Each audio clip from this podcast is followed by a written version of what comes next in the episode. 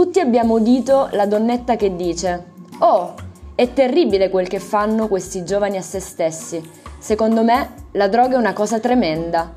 Poi tu la guardi, la donna che parla in questo modo, è senza occhi, senza denti, senza cervello, senza anima, senza culo né bocca, né calore umano né spirito. Niente, solo un bastone. E ti chiedi come avranno fatto a ridurla in quello stato i te con i pasticcini e la chiesa.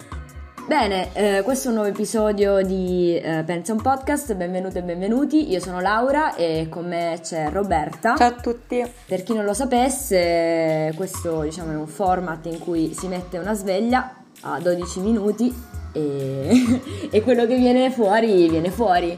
Quello di cui vogliamo parlare diciamo, è l'utilizzo delle droghe, del modo in cui vengono malviste al giorno d'oggi, anche se diciamo che si sta cercando di, uh, di fare qualcosa per... Uh, no? Invertire questa tendenza, certo. Per invertire questa tendenza. Comunque diciamo che le droghe hanno sempre vissuto di, di, di un'immagine estremamente negativa, che, che parliamo di, cannabis, di allucinogeni, di, droghe sintetiche e sicuramente cioè, c'è un buon motivo, eh, cioè, non, non vogliamo assolutamente giustificare l'utilizzo di queste sostanze, di esatto, non drogatevi, non vi stiamo dicendo di drogarvi. No, non, non vi, esatto, grazie Robby, non vi stiamo dicendo di drogarvi, stiamo dicendo che uh, c'è sempre un'altra faccia della medaglia, secondo me, no? Certo, anche perché nel senso anche gli animali si drogano, si drogano un po' tutti. Sì.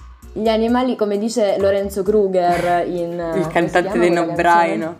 Endorfine. In endorfine, esatto, cioè se ci pensi pure te, cioè se ci pensi ti droghi pure te.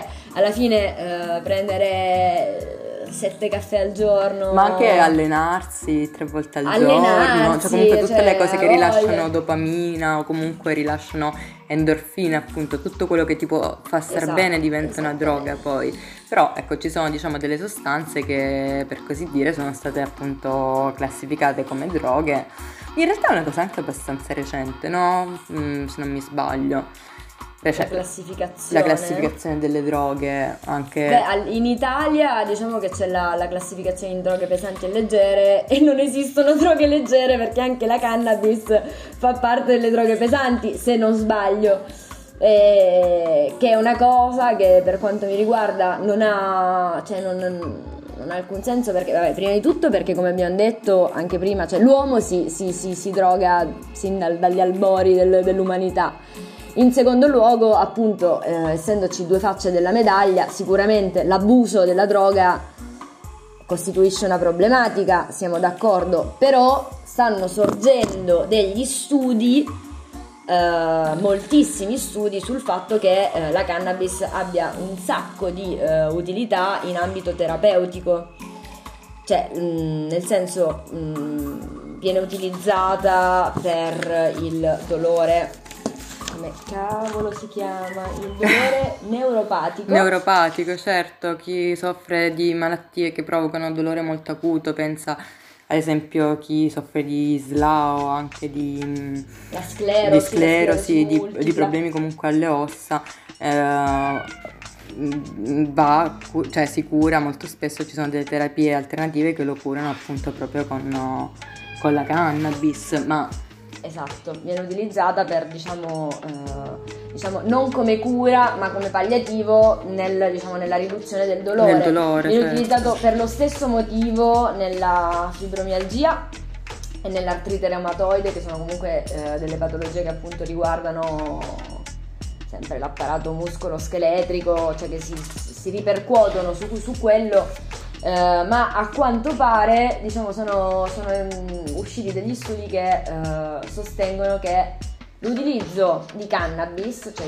proprio di, del principio attivo THC, sia uh, correlato ad una ridotta crescita tumorale. Ah. Ora, cioè, non, ehm, non ci azzarderemo mai a dire che, uh, cioè che fumare uh, cannabis o assumerla in qualsiasi altro modo non ti fa venire i tumori perché non stiamo dicendo questo. Beh, anche perché fumare sappiamo... provoca il cancro ai polmoni comunque, esatto, quindi è una, è una, cosa un po'... Non... Secondo me questo è un po' un controsenso, io ad esempio cioè, non l'ho capita bene questa cosa. No, ma probabilmente cioè, in questo studio non utilizzano la cannabis fumata, ma utilizzano gli estratti, capito, assunti in maniera eh, diversa. No, così ha molto più senso. Però, sì, sì. ad esempio, cioè, mh, mm, lasciando perdere malattie un po' più, diciamo, legate al fisico, anche per quanto ne so io, eh, soprattutto gli psichedelici e la cannabis vengono impiegati anche nelle terapie per l'ansia o i disturbi da stress post-traumatico, nonché la depressione e se non erro ehm, anche tipo agorafobia mi sa i funghetti tipo. ah sì? sì però non, non, vorrei dire una cazzata non ne sono sicura vabbè su quello magari poi ci informiamo più meglio cioè più in, più là meglio però cioè, il, il senso è che appunto cioè, limitare l'utilizzo uh, di, di, queste sostanze cioè, limita anche degli eventuali progressi in ambito scientifico. Uh, nel momento in cui diciamo, si è un po' sdoganato l'utilizzo anche per esempio del, dell'LSD, come, stava, come stavi dicendo tu Robby, cioè, sono stati fatti dei passi da gigante in ambito appunto uh, psicologico, nel senso che esiste appunto questo studio, come vi dicevo poco fa, ehm, che diciamo, riguarda l'utilizzo della psilocibina se non sbaglio, che è la sostanza psicoattiva presente nei funghi allucinogeni, eh, in cui dei, diciamo, dei, dei soggetti, partecipanti, tutti affetti da disturbo depressivo maggiore, venivano, diciamo, venivano, sottoposti a questa dose singola, unica di psilocibina, ovviamente in un contesto controllato, tutelato, eccetera, eccetera. E questa psilocibina ha ottenuto degli effetti doppiamente, cioè doppio migliori rispetto ad anni ed anni di terapia cognitivo-comportamentale. Cioè, nel senso, il, il, il discorso è quanto sia, dobbiamo continuare a insistere sul fatto che queste sostanze siano droghe se queste sostanze stesse possono portare anche a vantaggi di questo genere. Cioè, nel senso, se io posso risolvere. Se io posso risolvere un problema grosso come un disturbo depressivo maggiore con una singola dose di psilocibina invece che con anni e anni di CBT. Però, certo, cioè, sarebbe Perché non lo dovrei fare? Perché? Perché c'è un, un tabù, Beh, un etichettamento. Mm, secondo me al di là del tabù però mh, mm, rientra anche una... Mm, non so, secondo me anche un'esperienza del, non so, terapeutica con determinati tipi di pazienti che magari hanno reagito male. Non so, io penso sempre alla classica storia che raccontano le zie o le nonne, tipo anche mia zia me l'ha raccontata questa storia. E io ho l'amica che una volta che siamo andati ad Amsterdam ha fatto due tiri di canna e ha provato a buttarsi giù dalla finestra, ha cominciato a vedere i draghi. Cioè, quante volte l'hai sentita una storia del genere? Tante. Quindi effettivamente, cioè, non sono tutte storie inventate, c'è gente che reagisce veramente male a queste sostanze. Purtroppo purtroppo mh, mm, probabilmente uh, avrà qualche familiarità con qualche disturbo che lo porta a reagire così. Esatto. Quindi io penso che comunque questi studi vadano approfonditi e soprattutto chi si vuole sottoporre ad una cura del genere debba fare un iter comunque dedicato a... Su questo siamo assolutamente d'accordo, nel senso che sono certa che non sia una terapia per tutti. Non è una cioè, terapia cioè, per alla tutti fine, sicuramente. Cioè deve essere la discrezione del clinico a stabilire se la persona una persona può essere certo cioè, o può, essere, essere potenzialmente così certo. Esatto cioè ovviamente cioè, generalizzare in qualsiasi ambito per quanto mi riguarda è, è abbastanza inutile.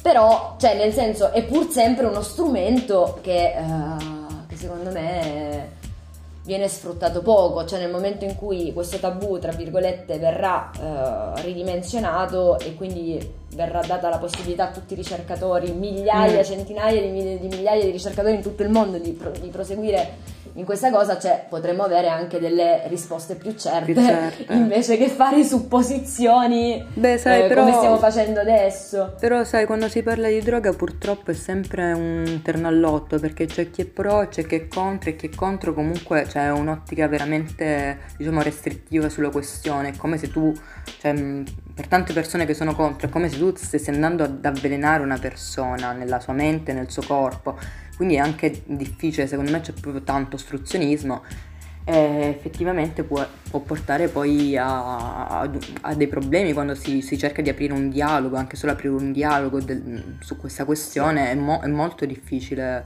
eh, non è così facile. Magari le nostre generazioni che sono un po' più aperte sia per cultura ma anche perché magari mm, viviamo in un tempo diverso da quello degli anni 70-80 dove diciamo c'è stato il grosso della guerra alla droga, magari più là si evolverà diversamente la, questa questione, si aprirà magari più a sperimentazioni volontarie. Però sì, oggi com- io... come oggi è molto fermo il dialogo, secondo me. Mm, certo ci sono sempre lo studio dell'americano che arriva e ti svela i suoi segreti della psilocibina, ma mm, anche ad esempio molti musicisti che io ascolto hanno dichiarato di fare uso di queste sostanze per, per ispirarsi, proprio perché parlano di, dei trip che gli aprono il mondo. Eppure, esatto. eppure tante persone continuano ad essere totalmente contrarie a questo tipo di, di terapie, di cure. Eh, ecco. eh, il problema è la mancanza di conoscenza, secondo me, perché cioè, mm. dati alla mano, cioè, può sembrare un, una cosa banale, ma il problema di, di, queste situazioni, secondo me, è dato anche molto dall'ignoranza, no? Nel, cioè, è facile dire una cosa, ah, quello è giusto, quello è sbagliato, quello è buono quello è cattivo. Eh, è più difficile informarsi, prendere un libro in mano studiare, eh, capire che ci sono degli aspetti positivi come degli aspetti negativi, fare delle proprie valutazioni e cambiare il proprio punto di vista. Cioè anche in Italia l'abbiamo visto, cioè hanno reso la CBD legale, poi è arrivato quello che ha detto no, no la CBD no perché è sempre cannabis, cioè bisogna approfondire perché cioè, non esiste bianco e nero. Certo. Non esiste. E soprattutto questo sarà un po' diciamo una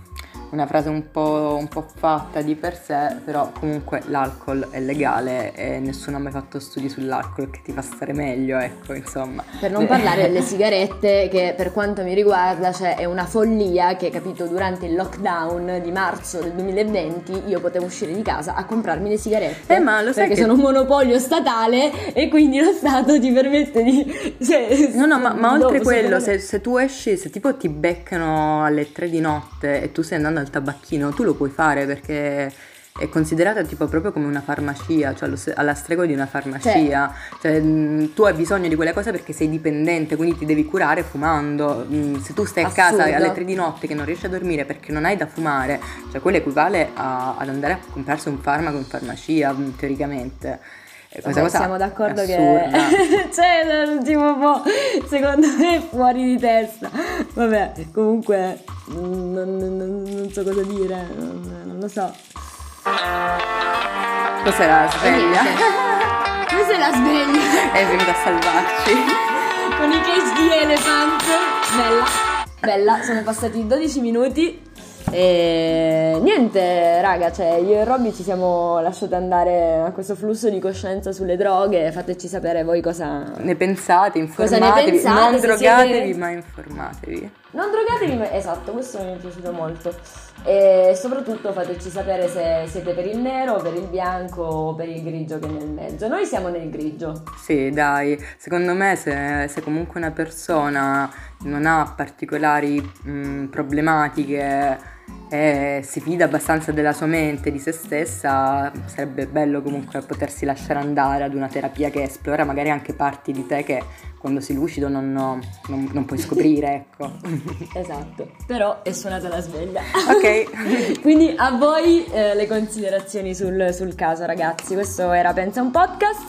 Siamo Laura e Roberta e vi salutiamo così. e vi salutiamo così. Ciao. Ciao.